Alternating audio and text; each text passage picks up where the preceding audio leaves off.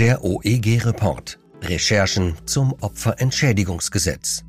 Treffen mit Betroffenen. Teil 6. Anne C., Mutter des am 20. April 2021 verstorbenen David C. Eine Audiostory aus der Redaktion des Weißen Rings. In einigen Szenen dieser Folge wird körperliche und seelische Gewalt beschrieben. Auch Suizid wird thematisiert. Wem es damit nicht gut geht, hört sich diese Folge bitte nicht alleine an.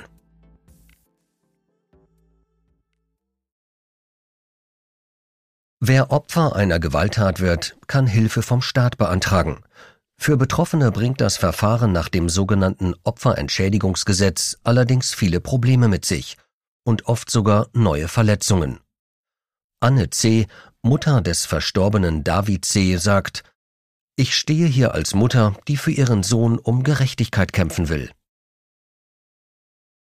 Wie war er, ihr David? Seine Mutter lächelt kurz, dann beginnt sie zu erzählen. Er war sehr anständig, sagt sie. Wissen Sie, ich meine diesen alten Anstand.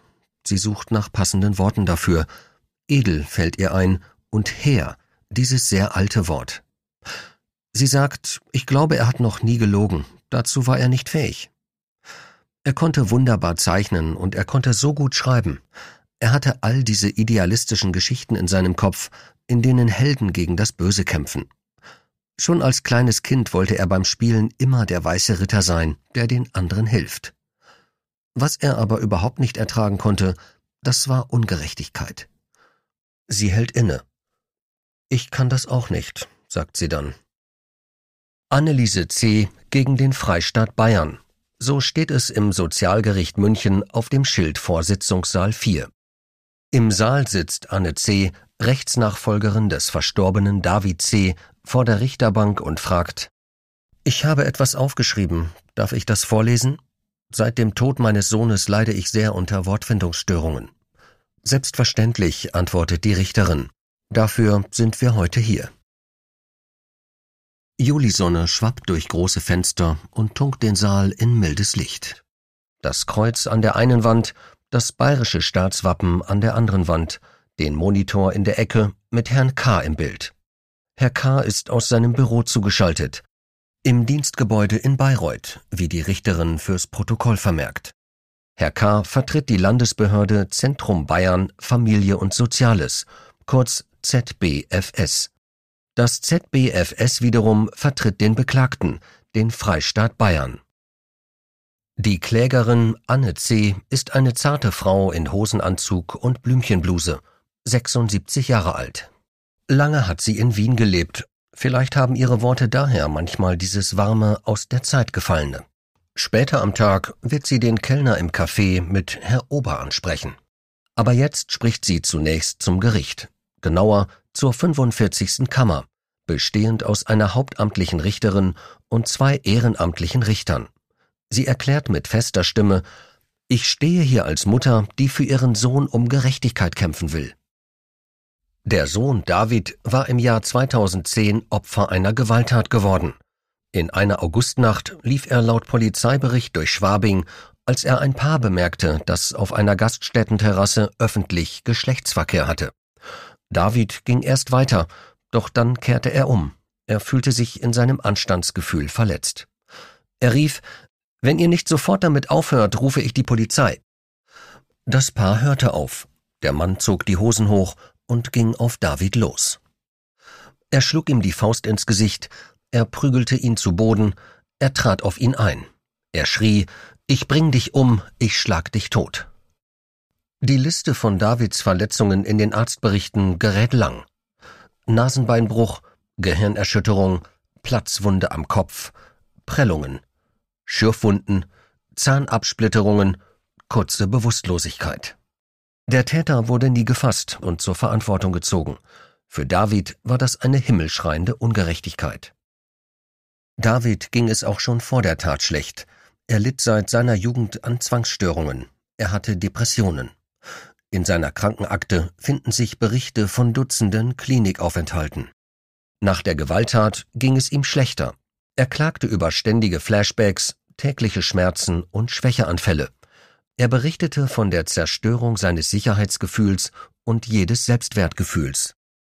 Noch 2010, im Jahr der Tat, stellte David einen Antrag auf Leistungen nach dem Opferentschädigungsgesetz OEG. Er hoffte auf eine Rentenzahlung, er hoffte auch auf bessere Behandlungsmöglichkeiten. Das ZBFS lehnte ab. 2017 versuchte es David erneut. Er fügte neue Arztberichte bei, wieder lehnte das ZBFS ab. Seine seelischen Störungen seien keine Folge der Gewalttat, befand das Amt. David empfand auch das als himmelschreiende Ungerechtigkeit. Er legte Widerspruch ein, er reichte Klage ein. Im August 2020 gab das Gericht ein weiteres nervenärztliches Gutachten in Auftrag. Acht Monate später, im April 2021, informierte die Richterin David darüber, dass das Gutachten jetzt vorliege und dass sich auch laut diesem Gutachten keine Schädigungsfolgen der Gewalttat feststellen ließen. Die Klage hat somit keine Aussicht auf Erfolg, schrieb sie. Es wird angeregt, die Klage zurückzunehmen. Mit freundlichen Grüßen die Vorsitzende der 45. Kammer. Eine letzte Nachfrage bei einem Anwalt. Könnte David vielleicht ein eigenes Gutachten in Auftrag geben? Der Anwalt machte ihm keine Hoffnung. Er schrieb am 17. April, dass er wenig Erfolgsaussichten sehe. Zudem sei es schwierig, einen Fachgutachter zu finden, der, Zitat, nicht vorbelastet ist und der vor allen Dingen unabhängig von öffentlichen Stellen arbeite. David starb drei Tage später, am 20. April 2021.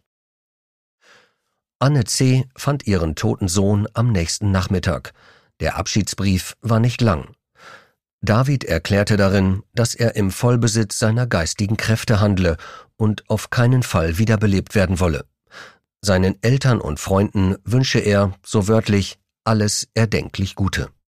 David wurde 40 Jahre alt. Im Gerichtssaal trägt seine Mutter vor. Mein Sohn war schon lange vor dieser schrecklichen Tat psychisch krank, aber er konnte immer noch einigermaßen seinen Alltag händeln, mal mehr, mal weniger, und auch mit Unterstützung seiner Klinikaufenthalte. Er konnte zu dieser Zeit noch Geschichten schreiben. Ihr bricht die Stimme, aber sie liest weiter.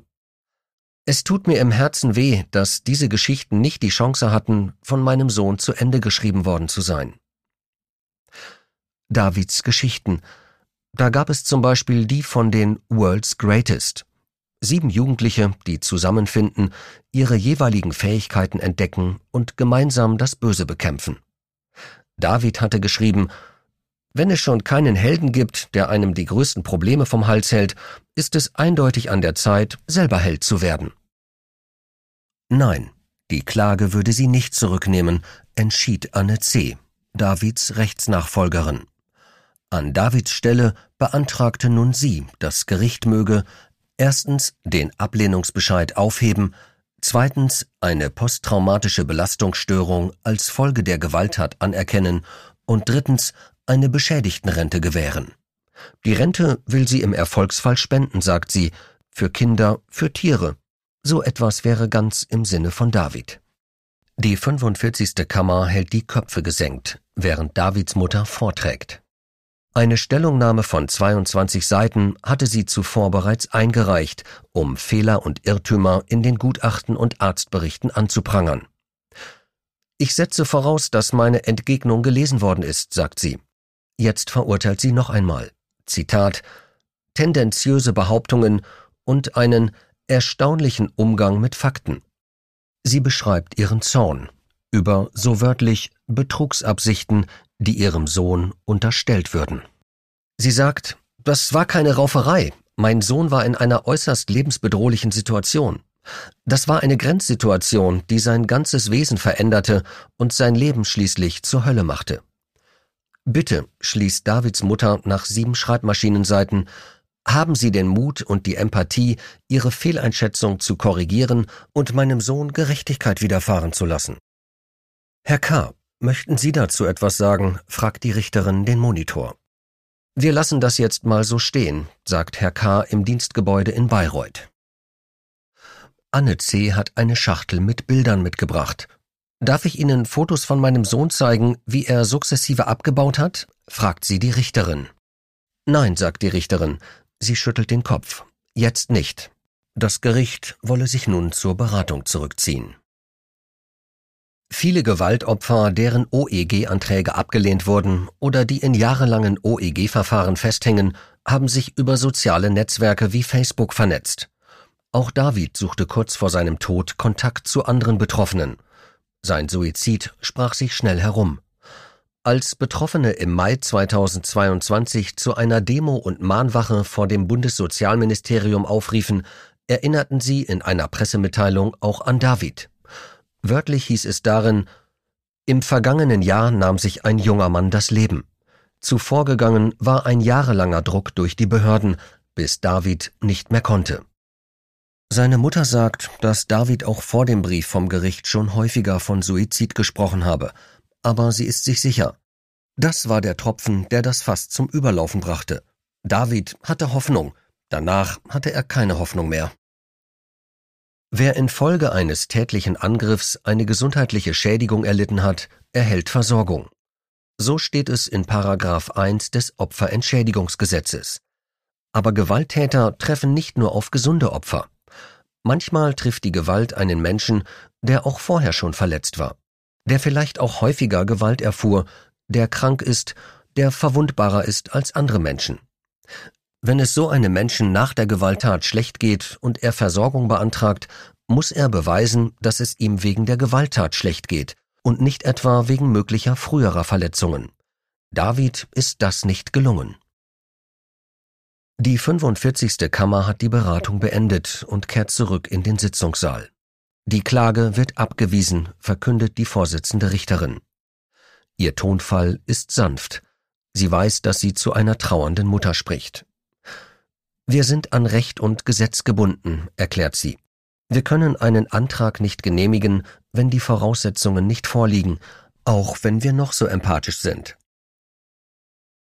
Für eine Anerkennung nach dem Opferentschädigungsgesetz braucht es zweierlei.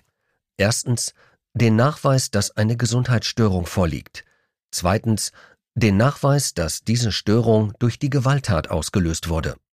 Beides, so steht es später in der schriftlichen Urteilsbegründung, erkennt das Gericht im Fall David nicht. Im Text heißt es nüchtern, die gerichtliche Beweisaufnahme hat ergeben, dass Schädigungsfolgen der Gewalttat vom 29.08.2010 nicht mehr festzustellen sind. Darüber hinaus sei die geltend gemachte Gesundheitsstörung auch nicht mit überwiegender Wahrscheinlichkeit auf die Gewalttat vom 29.08.2010 zurückzuführen. Aber, sagt die Richterin freundlich zu Anne C., Sie können in Berufung gehen. Nein, das könne sie nicht, sagt Anne C. nach dem Gerichtstermin in einem Münchener Café. Sie sei 76 Jahre alt, ihr fehle die Kraft, sie habe die Mittel nicht, Sie vermisse Davids Wortgewalt für einen weiteren Kampf. Sie werde nun nach Hause fahren und aufräumen. Alles liege voll mit Papieren. Davids Nachlass aus zwölf Jahren Hoffnung auf Anerkennung.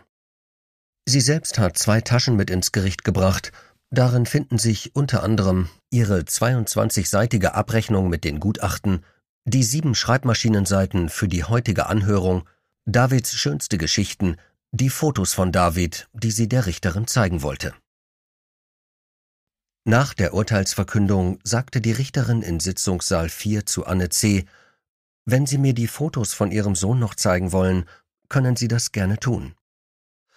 Nein, antwortete Davids Mutter, das möchte ich jetzt nicht mehr.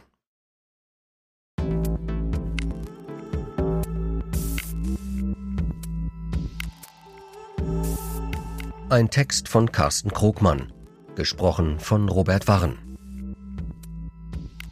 Weitere Reportagen und Recherchen gibt es auf unserer Webseite forum-opferhilfe.de.